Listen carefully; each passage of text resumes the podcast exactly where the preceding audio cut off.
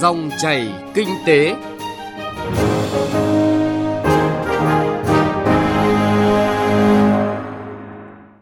Các biên tập viên Thành Trung và Thu Trang xin kính chào quý vị và các bạn. Dòng chảy kinh tế hôm nay thứ tư ngày 1 tháng 12 có những nội dung sau đây. Gỡ rào cản thủ tục đầu tư, giảm chi phí cho doanh nghiệp. Giải pháp nào để dẫn mạch phục hồi tăng trưởng kinh tế? Cần có kịch bản tổng thể phát triển kinh tế năm 2022 trong bối cảnh bình thường mới. Thưa quý vị và các bạn, từ đầu năm đến nay, ngành xây dựng đã cắt giảm, đơn giản hóa hàng chục điều kiện đầu tư kinh doanh đối với 9 ngành nghề đầu tư kinh doanh có điều kiện. Hàng loạt thủ tục hành chính cũng được đơn giản hóa. Tuy nhiên, trước yêu cầu của tình hình mới, việc kịp thời giải quyết các vướng mắc phiền hà trong lĩnh vực đầu tư xây dựng gây ra sự cản trở cho các dự án, ảnh hưởng đến tiến độ đầu tư của doanh nghiệp là yêu cầu đặt ra cần ngành xây dựng phải tháo gỡ. Phóng viên Đài Tiếng nói Việt Nam có bài đề cập vấn đề này, mời quý vị và các bạn cùng nghe.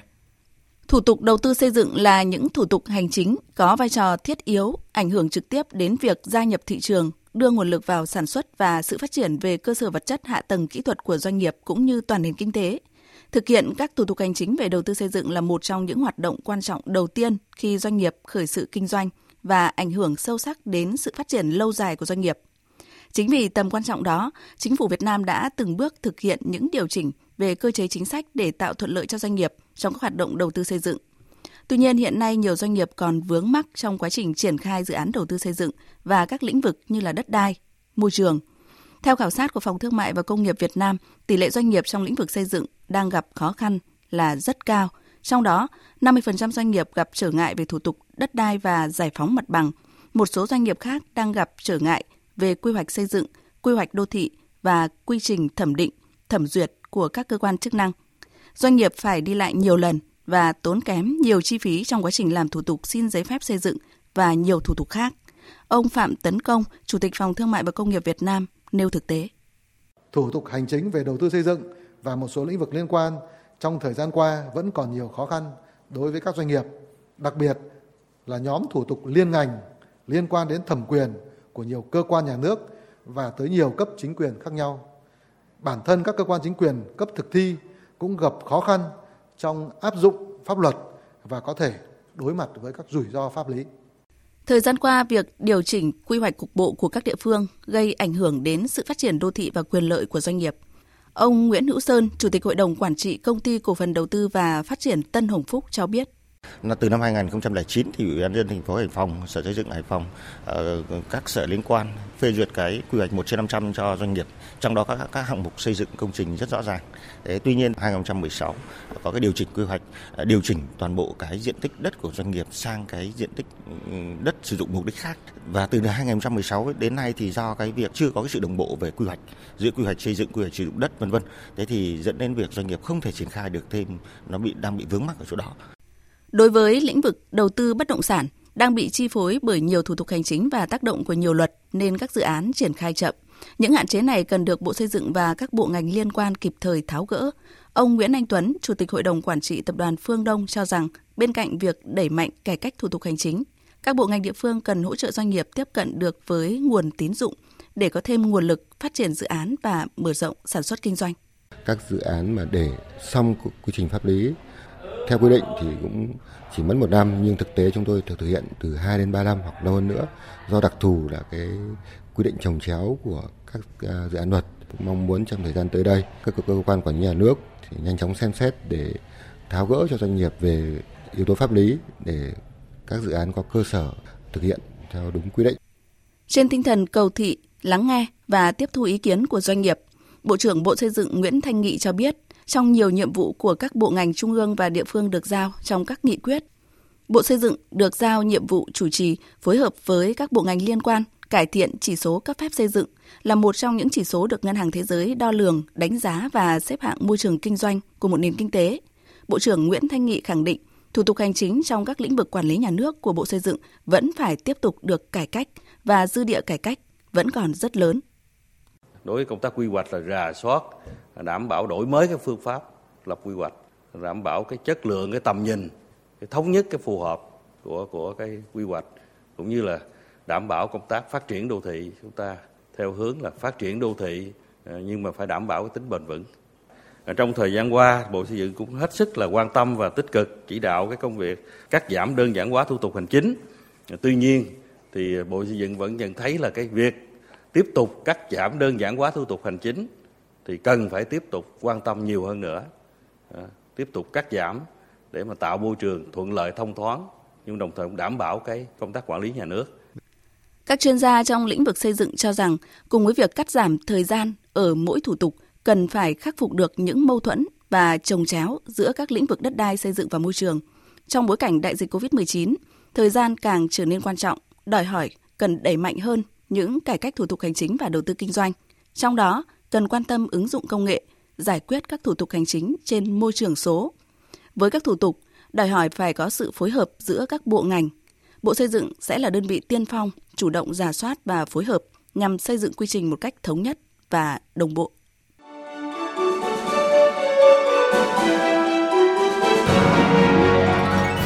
Dòng chảy kinh tế, dòng chảy cuộc sống.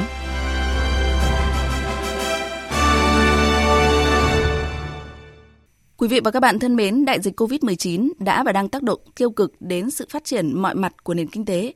Trong bối cảnh đại dịch chưa chấm dứt, Việt Nam chuyển thực hiện chiến lược thích ứng an toàn linh hoạt kiểm soát hiệu quả dịch COVID-19 nhằm vừa hạn chế tác động xấu tới sức khỏe của người dân, vừa phục hồi sản xuất kinh doanh. Yêu cầu đặt ra hiện là cần phải có thêm những giải pháp điều hành chính sách tiền tệ phù hợp, cũng như các biện pháp cùng hỗ trợ doanh nghiệp vượt qua khó khăn trong thời gian tới. Phóng viên Thành Trung ghi nhận ý kiến của các chuyên gia về vấn đề này. Mời quý vị và các bạn cùng nghe. Đánh giá nền kinh tế của các nước trong khu vực, tiến sĩ Nguyễn Minh Cường, chuyên gia kinh tế trưởng Ngân hàng Phát triển châu Á ADB cho biết, dịch bệnh ở châu Á có xu hướng giảm, tốc độ tiêm chủng nhanh đã làm giảm đáng kể tỷ lệ tử vong, góp phần làm tốc độ phục hồi kinh tế ở châu Á tăng rất nhanh, mạnh mẽ. Về đầu tư sẽ phục hồi dần từ năm 2021-2022.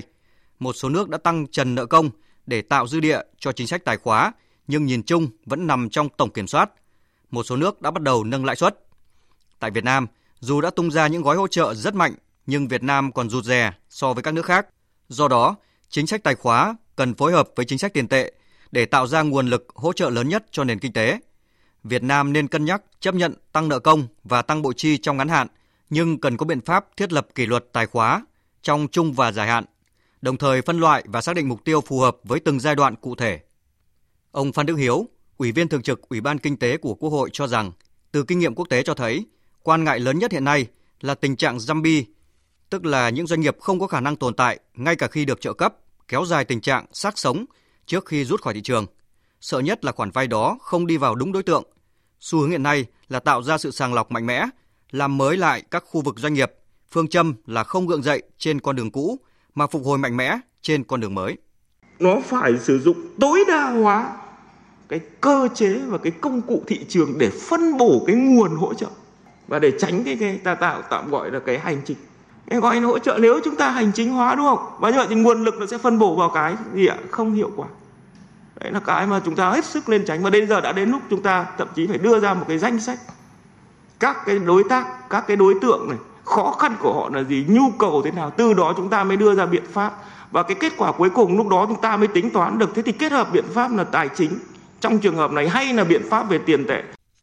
Nhìn từ thực tế hoạt động của ngân hàng, bà Nguyễn Ánh Vân, Phó Tổng Giám đốc Ngân hàng Thương mại Cổ phần Bưu điện Liên Việt, Liên Việt Postbank cho rằng, trong thời gian qua, các ngân hàng đã đẩy mạnh chuyển đổi số, quản trị nội bộ và tương tác với khách hàng. Từ phân tích tình hình các đối tượng gặp khó khăn do COVID-19, đã đưa ra giải pháp nhằm giảm khó khăn thiệt hại như cơ cấu lại nợ, giãn nợ, miễn giảm lãi suất, miễn giảm các loại phí vân vân. Hiện nay, các ngân hàng đều có xu hướng cơ cấu theo hướng đẩy mạnh nguồn thu từ dịch vụ. Nhiều ngân hàng nâng cao năng lực tài chính thông qua tăng vốn, nâng cao năng lực quản trị. Bà Nguyễn Ánh Vân nêu ý kiến. Áp lực lạm phát tại Việt Nam cũng như là mặt bằng lãi suất trên thế giới được dự báo là sẽ tăng trong thời gian tới và như vậy thì có thể Ờ, ảnh hưởng đến mặt bằng lãi suất của Việt Nam và thu hẹp cái dư địa hỗ trợ đối với các khách hàng bị ảnh hưởng bởi dịch bệnh. Vì vậy thì cũng ờ, rất cần một cái kịch bản chính sách vĩ mô từ ngân hàng nhà nước để tạo sự ổn định cho thị trường tiền tệ đồng thời cũng có những cái, cái định hướng để cho doanh nghiệp cho người dân có thể tiếp cận được cái nguồn vốn giá rẻ hay là cái sự hỗ trợ lãi suất ờ, từ các ngân hàng thương mại.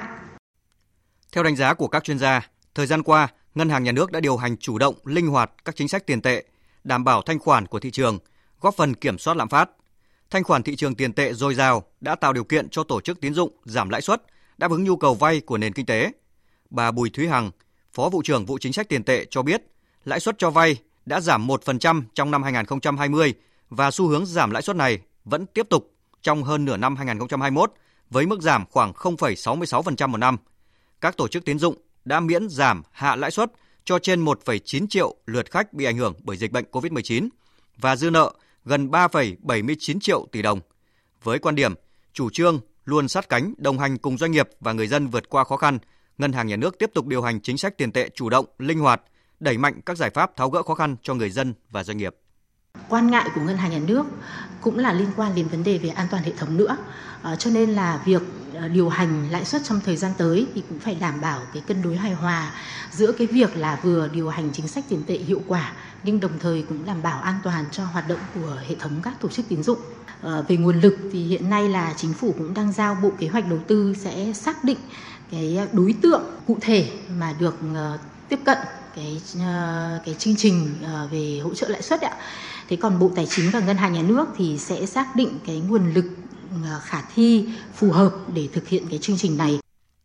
Bà Bùi Thúy Hằng cũng cho biết, thời gian tới, Ngân hàng Nhà nước sẽ điều hành chính sách tiền tệ và hoạt động ngân hàng đảm bảo thanh khoản, hỗ trợ các tổ chức tín dụng sẵn sàng cung ứng đầy đủ và kịp thời vốn cho quá trình phục hồi kinh tế.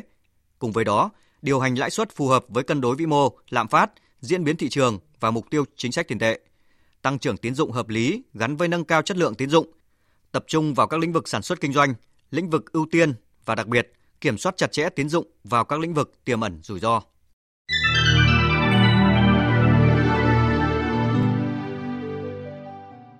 Quý vị và các bạn thân mến, các chuyên gia kinh tế nhận định Năm 2022, dự báo vẫn tiềm ẩn nhiều yếu tố rủi ro và khó lường do tác động từ đại dịch COVID-19.